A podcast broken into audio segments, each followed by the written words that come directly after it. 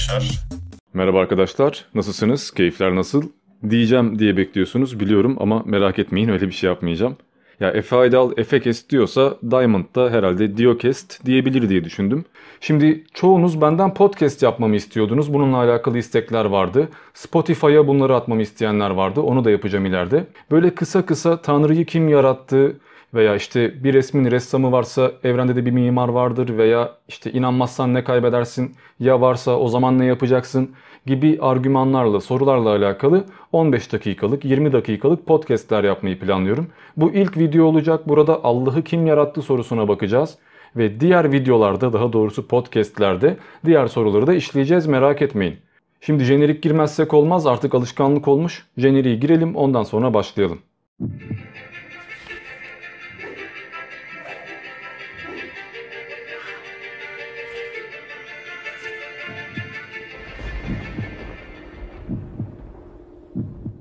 Allah'ı kim yarattı sorusundan önce Allah ne, madde ne bunu bir anlamak lazım ve maddeyi kim yarattı diye sormak lazım.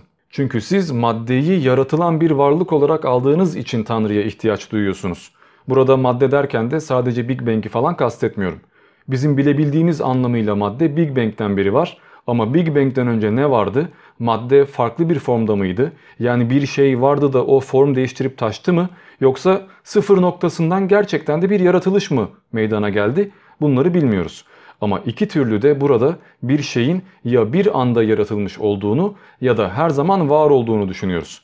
Her zaman var olduğunu düşündüğümüz şey en mutlak madde veya en mutlak form yani Tanrı oluyor. Ama sonuçta bir şeyin ezeli ve ebedi olabileceğini hesaba katıyoruz. Şimdi burada ezeli ve ebedilik sıfatlarını bir tek Tanrı'ya verdiğiniz zaman Tanrı maddeyi yaratan varlık olur. Ama aynı sıfatları maddeye de verme hakkınız var. Materyalistler madde ezeli ve ebedidir, yaratıcıya gerek yoktur derler. Teistlerse Tanrı her zaman vardır, ezeli ve ebedidir derler. Bu iki tarafta bir varlığın sonsuzdan beri var olabileceğini düşünüyorlar. Ancak bu varlığın kim veya ne olduğu konusunda anlaşamıyorlar.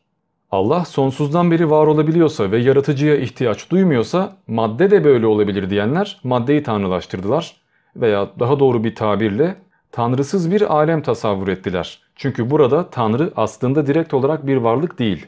Tanrı aslında yaratılıştaki veya oluştaki niyeti temsil ediyor ama oraya zaten birazdan geleceğiz. Şimdi en basitinden başlayalım fazla kafa karıştırmayalım. Mantıken bir şey ya ezelidir yani her zaman vardır ya da sonradan olmuştur. Yani bir dönemde yaratılmıştır, bir dönemde ortaya çıkmıştır veya farklı bir forma geçmiştir. Yani mantıken bu böyledir. Bir şey ya hep vardır ya da bir dönemde var olabilmiştir. Nasıl var olduğu, niye var olduğu ayrı bir tartışma konusu. Örneğin biz doğmadan önce yoktuk. Mesela ben. Yani doğmadan önce yoktum ben. 50 yıl önce Diamond diye birisi yoktu. Ben doğarak var oldum ve şu anda varım. Ve şu anki varlığım da aslında genel geçer bir varlık değil. 5 yıl önceki ben şimdiki benle aynı değil. Veya bebekliğimdeki ben ile şimdiki ben aynı değiliz ama sonuçta bu beden, bu atomlar, bu sistem şu anda beni Diamond olarak tecrübe ettiriyor. Benim bilincim en azından bilebildiğimiz kadarıyla 26 yıldır var. Yani şu an ben bu bedendeyim, bu karakterdeyim ama beni oluşturan şeyler ben yokken de vardı. Ben doğmadan önce beni oluşturan proteinler, vitaminler vesaire başka varlıklarda, meyvelerde, sebzelerde veya babamın içindeydiler ve zamanla değiştiler, evrimleştiler ve bir insana dönüştüler. O insan da zamanla yürümeyi öğrendi, konuşmayı öğrendi, büyüdü ve Diamond haline geldi. Yani Diamond sonradan oluştu. Bu açık bir şey. Burada Diamond sıfır noktasından yaratılmadı.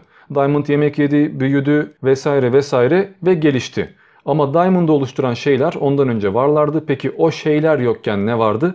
Bunu sorduğunuz zaman da zaten Big Bang'e gidiyorsunuz. Nasıl ki ben var olan şeylerin bir araya getirilmesi ve değişmesi sayesinde şu anki halime geldiysem, evren de aslında var olan bir şeylerin değişmesi sonucunda oluşmuş olabilir. Yani Big Bang aslında sıfır noktasından, yokluktan gelmek, sıfırdan yaratmak anlamına gelmiyor olabilir. Belki Big Bang bir doğuştur ve Big Bang'den önce madde farklı bir formdadır. Hatta madde bile değildir, bambaşka bir şeydir. İşte antimaddedir, karanlık maddedir vesaire ama bu varlık haline gelebilmiştir. Yani belki hiçlik bile aslında bizim bilemediğimiz bir varlık olabilir. Dolayısıyla burada anlamanızı istediğim şey Big Bang'in yoktan yaratılış olmadığı veya materyalizmin iddia ettiği gibi maddenin ezeli ve ebedi olabilme ihtimalinin hala bulunduğu. Şimdi kesinlikle aklınıza bir iki tane ünlü isim gelecektir. Örneğin yanılmışım Tanrı varmış diye kitap yazanlar veya Big Bang ve Allah diye kitap yazanlar insanları Big Bang ile Tanrı kanıtına götürmeye çalışanlar var. Ama gerçekte hiçbir bilim adamı ''Aa Big Bang teorisi ortaya atıldı bak bu da Tanrı'yı kanıtlıyormuş demek ki madde sonradan yaratılmış hadi o zaman ben de Allah'a inanayım'' dememiştir. Böyle bir şey yok arkadaşlar. Diyelim ki var öyle kabul edelim bir iki kişinin yanılmışım Tanrı varmış diye kitap yazması yine de hiçbir şeyi değiştirmez. Çünkü onların 20 katı kadar da yanılmışım Tanrı yokmuş, bak aslında bilim veya herhangi bir şey Allah'ın olmadığını kanıtlıyormuş diyor. Dolayısıyla burada aslında iş kişisel tahminlere kalıyor. Siz de bu insanlara bakarak bak koskoca bilim adamı Allah'a inanmış ben de inanayım derseniz başkasının aklına güvenmiş ve mürit olmuş olursunuz. Ama aynı şekilde ya birçok bilim adamı ateist. Demek ki aslında akıllı insanlar ateist oluyorlar. Demek de pek mantıklı değil. Bir teori şöyleydi. Big Bang'den önce evren hiçlikti, yokluktu, sıfır noktasıydı. Fakat bir noktadan sonra bir şeyler değişti, varlığa geçiş yapıldı. Yani herkesin anlayacağı bir örnekle fitil ateşlendi. İşte burada fitili ateşleyen gücü madde olarak görürseniz ve bunu bilardo topu mekaniği denilen sistemle rastgele alırsanız bu sizi materyalist yapar. Eğer fitili ateşleyeni ayrı bir varlık olarak görürseniz örneğin bunda bir irade ararsanız bu sizi tanrı inançlısı yapar. Öte yandan bizim hiçlik dediğimiz şey de bizim bilemediğimiz bir varlık olabilir. Dolayısıyla Big Bang'den önce de formu farklı olan bir maddenin bulunduğunu düşünebiliriz. Yani istiyorsanız ol dedi ve oldu dersiniz ama ol denildiğinde oluşun meydana gelebileceği bir ortama da ihtiyaç var. Çünkü ol derken de zaten var olan bir şeye hitap etmeniz gerekiyor ama orası bir paradoksa bağlanıyor buraya geçeceğim. Big Bang ile maddenin sonradan yaratılmış olduğunun kanıtlandığını düşünenler yani maddeye bir yaratıcı arayanlar şunu hesaba katmıyorlar. Big Bang bizim beyaz delik dediğimiz şey olabilir. Biliyorsunuz evrende kara delikler var ve kara delikler her şeyi yutuyorlar ışık dahil ve hatta kara deliğin içi tekillik noktası diye adlandırılıyor ve bu kara deliklerin yuttuğu şeyler nereye gidiyor diye sorduğunuzda da muhtemel iki cevap verilebiliyor. Ya hiçliğe gidiyor sıfır noktasına tekilliğe karışıyor ya da bir kanal vasıtasıyla başka bir yerden taşıyor. Şimdi eğer taşıyorsa bu taşış başka bir yerde yeni bir Big Bang'in olduğu, maddenin sıfır noktasından fırladığı anlamına gelir ki buna da zaten kara deliğin tam tersi olan beyaz delik diyorsunuz. Ki bu da başka bir alem için veya başka bir nokta için yaratılış demek olur. Dolayısıyla Big Bang başka bir evrendeki bir kara deliğin bizi fırlatması olarak da görülebilir. Şimdi başka bir fikir daha vardı hatırlıyorsanız. Kara deliğin yuttuğu şeylerin hiçliğe gitmesi. Ama bu durumda da var olan bir şeyin hiçliğe karıştığı veya yok olduğu anlamına geliyor bu. Demek ki bir şeyin yok olması veya sıfır noktasına kadar inmesi mümkün. Ve orada hiçbir şey yok, bir yaratılış yok, bomboş. Yani Big Bang'den önce de bir şeylerin olması ama şeklinin veya formunun olmaması, orasının bir tekillik olması mümkün. Öyleyse beyaz delik örneğini geride bırakıp varlığın tamamen hiç olduğu fikrine odaklanacağız ve eğer varlık hiçliğe dönüşebiliyorsa hiçlik de varlığa dönüşebilir sonucuna ulaşacağız. Bu durumda da yaratımın pek bir anlamı kalmıyor çünkü varlık veya hiçlik, ezeli veya ebedilik anlamsız oluyor. Hiçliğe götüren ve çıkaran nedir? Kimdir? Niye yapmıştır diyorsunuz ve başka konulara sapıyorsunuz. Ki antik felsefede varlıktan hiçlik, hiçlikten de varlık meydana gelemez. Neyse çok uzatmayayım çünkü buradaki asıl soru Tanrı'yı kim yarattı sorusu. Ama dediğim üzere bunu anlamak için de önce sonsuzluk ne onu anlamak lazım. Yani bu ayrıntılara girmek zorundaydım ki girmem gereken birkaç ayrıntı daha var. Örneğin biz evrene baktığımızda bir skala görebiliyoruz. Dünyanın yaşı, galaksilerin yaşı, evrendeki yaş vesaire yani üstün körü bir takım bilgilerle teknolojimizin ve bilimin yettiği kadarıyla bunları ölçüyoruz değil mi? Ve örneğin bugün evrene 13.7 milyar veya 8 milyar yıl yaş veriyoruz. Bu demek oluyor ki bizim bildiğimiz anlamıyla evrende bir başlangıç var veya burada bir geçiş var. Yokluktan varlığa geçme durumu var. Ve bu 13.7 milyar yıl önce yaşandı. Ondan önce başka bir şey vardı, başka bir evren vardı veya hiçlik vardı.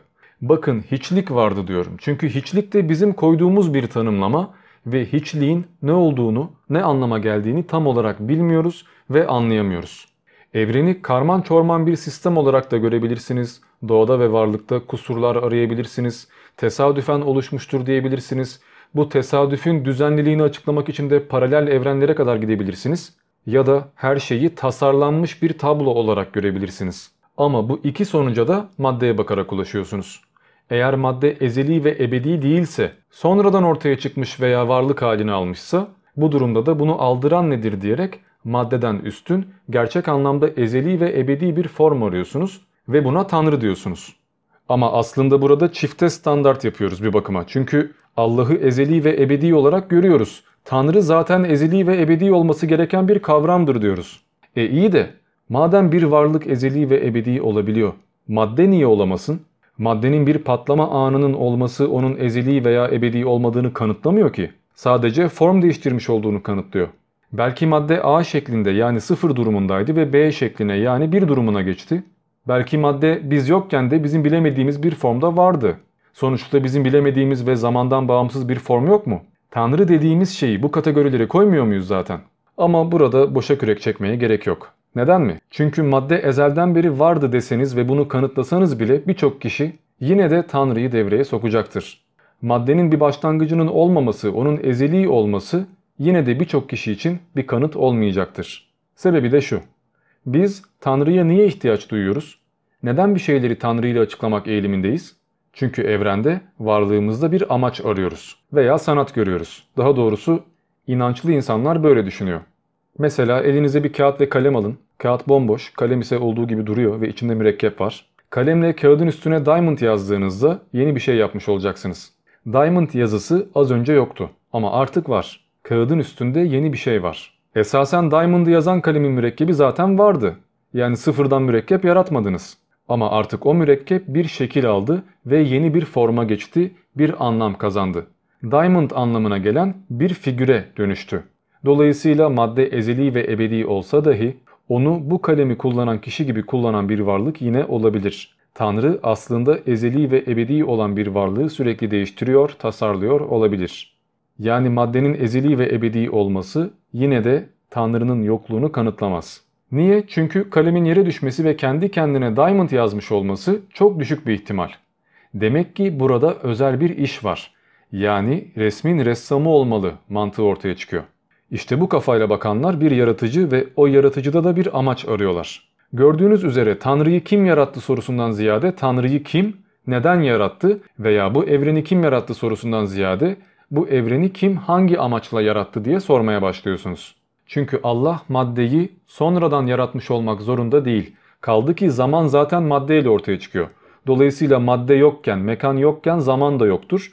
Dolayısıyla Allah bir şeye yaratmaya karar vermek veya bir şeyi sonradan ortaya çıkarmak zorunda değildir. Allah belki de maddenin kendisidir. Bunu da bilme şansımız yok. Tek tanrı inancı tek bir inanç değil çünkü. Panteizm var, panenteizm var, var oğlu var. Yani tanrıyı maddenin içinde gören, hatta maddenin kendisi gibi gören veya maddeyi tanrının içinde bir sistem, bir organizma gibi gören inançlar var. Dolayısıyla burada tanrı aslında bir karakteri, bir amacı simgeliyor. Tanrı'yı bu şekilde simgeliyor olmamızın sebebi evrenin kendi kendine oluşabileceğini veya işte bu düzenin, bu varlıkların kendi kendine tesadüfen oluşabileceğini düşünmenin insanlara zor gelmesi. Burada inanma ve inanmama hakkını bir idrak edebilsek o zaman Tanrı'yı kim yarattı gibi sorulara da daha açık bir kafayla bakardık. Çünkü biz evrende yaratıcı bir unsur görmek zorundaymışız gibi hissediyoruz. Biz bir şeyleri tasarlıyorsak birileri de bizi tasarlamıştır. E iyi de kardeşim siz bir kitap yazdığınızda o kitap ayaklanıp başka bir kitap yazıyor mu? Yazmıyor. Neden? Çünkü kitapta bilinç yok. Buradaki olay bilinç. Başta söylediğim üzere Tanrı bir bilinçtir, bir amaçtır. Buna isterseniz nous deyin ki antik Yunan'da zaten maddeyi hareket ettirene ve tasarlayana nous demişlerdi veya kozmik akıl demişlerdi. Spiritüalistler buna ruh demişti, masonlar ulu mimar demişti. Dinler de buna Tanrı diyor ama mantık hiç değişmiyor. O yüzden burada Tanrı'yı kim yarattı sorusunu cevaplamak veya bu soruyu sorabilmek için bunun genel geçer bir cevabı olmadığını da anlamak gerekiyor. Çünkü ne kadar cevap verirseniz verin topu yine de daha ileriye atıp sürekli Arap saçına çevirmeyi tercih edebiliyorsunuz. Veya kendinizi kandırmayı bırakarak mantığınızı devreye sokmayı da tercih edebiliyorsunuz. Bu sorunun cevabıyla tatmin olup olmamak sorunun cevabına değil sizin ne anladığınıza ve tutumunuza bakıyor. Tanrı'yı kim yarattı sorusunun birkaç cevabı var ama şöyle bir şey de var. Eğer bir sorunun birkaç tane cevabı varsa bu o sorunun aslında bir cevabı olmadığını gösterir. Hani tıpta falan da böyledir. Eğer bir hastalığın 10 tane tedavisi, 10 tane ilacı varsa o hastalığın tedavisi veya ilacı yoktur. O hastalığı geçiştirmenin yöntemleri bulunmuştur sadece. O hastalığı tamamen tedavi edemiyorsunuzdur. Dolayısıyla birçok Allah tasviri olması veya yaratılışla alakalı birçok mucize çıkarılmaya çalışılması aslında böyle bir şey olmadığını da kanıtlıyor bir bakıma. Ama tabii ki bu kanıt da felsefi bir kanıt olduğu için dediğim üzere bu bana göre kanıtken size göre kanıt olmayabiliyor. Veya belki de Tanrı'yı kim yarattı sorusunun yanlış bir soru olduğunu gösteriyor. Ne demiştik? Ya madde ezeli ve ebedidir yani en üstün varlıktır ya da Tanrı ezeli ve ebedidir en üstün varlıktır. Madde ezeli ve ebedi olsa bile siz isterseniz maddeye tanrılık katabiliyorsunuz. Maddeyi canlı veya bilinçli bir varlık olarak görebiliyorsunuz. Ama bu durumda da maddeyi tanrı yapmış oluyorsunuz. Yine bir şey değişmiyor. Sadece ritüelleriniz yok, dualarınız yok vesaire. Yani maddeyi ezeli ve ebedi yapmak tanrıyı aslında ortadan kaldırmıyor. Ya da ne yapıyorsunuz? Maddeyi yaratılmış, sonradan ortaya çıkmış aciz bir varlık olarak görüyorsunuz. Ama bu durumda da onu yaratanı Tanrı olarak görüyorsunuz. Ve bu maddeyi tasarlayan ondan daha üstün, daha kudretli bir varlık var diyorsunuz. Yine fark etmiyor. İki türlü de insan isterse Tanrı kapısına ulaşabiliyor. Peki bunların temelinde, iki türlüsünde de bu yaratıcı güce veya potansiyele sahip şeyi kim yarattı? Her şeyden önce, zamandan, mekandan hatta hiçlikten önce bu sistemi kim yarattı? Tanrı bir fitilse bu fitili kim ateşledi? Yani Tanrı'yı yaratmaya iten şey neydi? Ya da Tanrı fitili ateşleyen varlıksa Tanrı'da o fitili ateşleyebilecek olan mekanizmayı kim oluşturmuştu? Yani Tanrı'yı Tanrı olabilecek şekilde kim tasarlamıştı? Aslında bu soruların cevabı basit çünkü burada olay tanımlamalarda bitiyor. Tanımlamaları yanlış yaparsak veya yanlış sorular sorarsak böyle kısır döngülere girebiliyoruz. Örnek istiyorsanız mesela benim size bakışım kaç kilo? Veya beş kenarlı bir üçgen olabilir mi? Üçgen üç kenarlıdır. Beş kenarlı olsaydı beşgen olurdu. Ama ben size beş kenarlı bir üçgen soruyorum. Veya benim ettiğim küfürün hangi takımı tuttuğunu soruyorum. Senin ananı avradını hangi takımlıdır? Ya da benim tükürüğüm hangi dindendir? Bu sorular uzayabilir. Bilmem farkında mısınız? Yanlış sorular soruyorum. Mesela bir bardak kaç tane kitap okuyabilir? Arkadaşlar burada bardağın görevi ve işlevi suyu tutması, içmemizi sağlaması ve şekli vesaire bunun gibi şeylerdir. Siz bir tastan da su içebilirsiniz ama tas tastır, bardak bardaktır. Varlığın tanımlamaları var gördüğünüz üzere ve bu tanımlamalar sayesinde aradaki farkları belirliyoruz.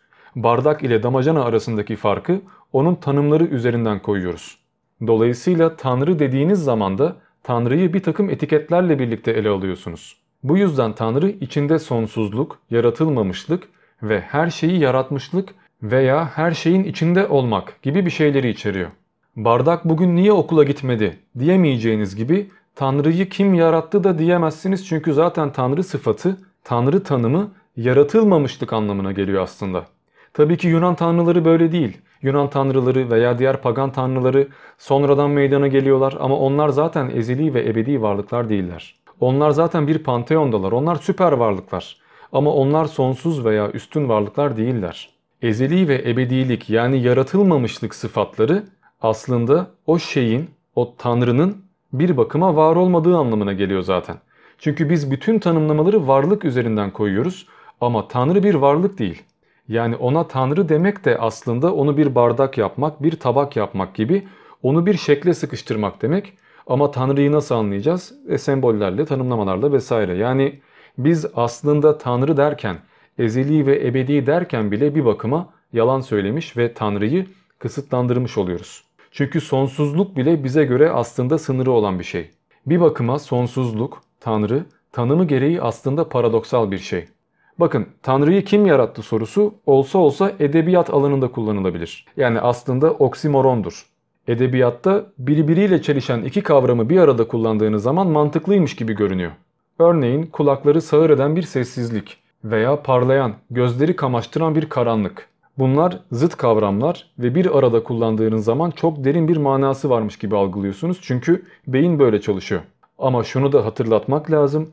Tanrı'yı kim yarattı sorusu ne kadar mantıksızsa maddeyi kim yarattı sorusu da o kadar mantıksız. Çünkü maddenin tanrı olup olmadığını bilmiyoruz. Maddenin yaratılmamış olması ihtimali hala var, evrenin tasarlanmamış olması ihtimali hala var, birçok ihtimal var. Ama zaten bunlardan yeterince bahsettim. Son bir örnek daha vereyim. Tanrı'yı kim yarattı sorusunun niye mantıksız olduğuyla alakalı ve videoyu bitireyim. Şimdi bir tren düşünün. Trende birçok vagon var ve en önde de lokomotif var. Tren ilerliyor. Dolayısıyla vagonlar da trenle birlikte ilerliyorlar. Siz en arkadaki vagonu kim çekiyor diye sorduğunuz zaman bunun cevabı bir öndeki. Çünkü bir öndekine bağlı. E onu kim çekiyor dediğiniz zaman da bir öndekine gidiyorsunuz. Bir öndekine bir öndekine gide gide sonunda lokomotife kadar geliyorsunuz. Yani en öndeki bölüme. Lokomotif en öndeki bölüm ve onu çeken bir şey yok. O bir şeye bağlı değil. Vagonlar için vagonu kim çekiyor diye sorabiliyorsunuz ama lokomotif için onu kim çekiyor diye soramazsınız. Soru yanlış burada.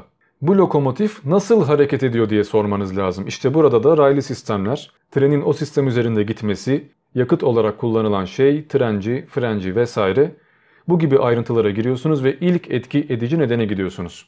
Tren çalıştı çünkü düğmeye basıldı, ona yakıt koyuldu vesaire. Peki yakıtı kim koydu? Düğmeye kim bastı? O tren raylarını kim döşedi? Ancak farkındaysanız burada zaten düğmesi olan, mekanizması olan, gidecek bir yolu olan bir varlıktan bahsediyoruz. Yani hareket etmesi için bütün bu tasarıma muhtaç bir örnek verdik. Tren bizim tasarladığımız ve tasarlandığını bildiğimiz bir şey. Ama evrenin tasarlanmış olduğuna dair hiçbir delile sahip değiliz. Hassas ayar argümanı vesaire hiçbir şeyi kanıtlamıyor bunlar. Bu sadece topu ileri atmak ve kaçamak cevap vermek oluyor. Biz işimize gelen cevabı almak için yanlış bir soru sorma kurnazlığı yapıyoruz. Çünkü vagon çekilen şeydi, lokomotif ise çeken şeydi. Lokomotifi kim çekiyor diye soramazsınız zaten ama soruyorsunuz ve sorduğunuz anda tuzağa düşmüş oluyorsunuz. Burada mantıki bir illüzyon var aslında bilmem anlatabildim mi? Ama merak etmeyin dediğim üzere soru soru ilerliyoruz ve diğer argümanlarla alakalı da videolar çekeceğim. Dolayısıyla bu resim ve ressam gibi olaylara zaten başka videolarda değineceğim. Arkadaşlar Tanrı'yı kim yarattı sorusu yanlış bir sorudur. Ancak maddeyi birisi yarattı demek de buna bir cevap değildir. Bunu anlamak lazım. Dolayısıyla kimse illa da maddenin ardında bir mimar görmek zorunda değil. Bu tercihle alakalı. Mesela ben size şu anda tam 2 metre önümde 1 milyon dolar var diyebilirim. Ama bu gerçekten de önümde 1 milyon dolar olduğu anlamına gelmiyor. Ama belki de vardır. Nereden bileceksiniz? Ya varsa? Alın size Dioizm'den bir aforizma yapayım. Evren bir aynadır ve nasıl bakarsanız öyle görürsünüz. Daha doğrusu neyi görmek istiyorsanız onu gördüğünüzü zannedersiniz. Ve bir tek sizin gördüğünüzü zannedersiniz. Neyse videoyu basit tutmaya çalıştım. Fazla kafa karıştırmak istemedim zira bu soruları felsefeden pek anlamayan insanlar soruyor. Dolayısıyla hiç felsefeden anlamayan birinin bile anlayabileceği şekilde anlatmam gerekti. Umarım yeterli olmuştur. Umarım gerekli cevapları verebilmişimdir. Şimdilik bu kadar. Ben Diamond. Diğer videolarda, daha doğrusu diğer Diocast'lerde görüşmek üzere.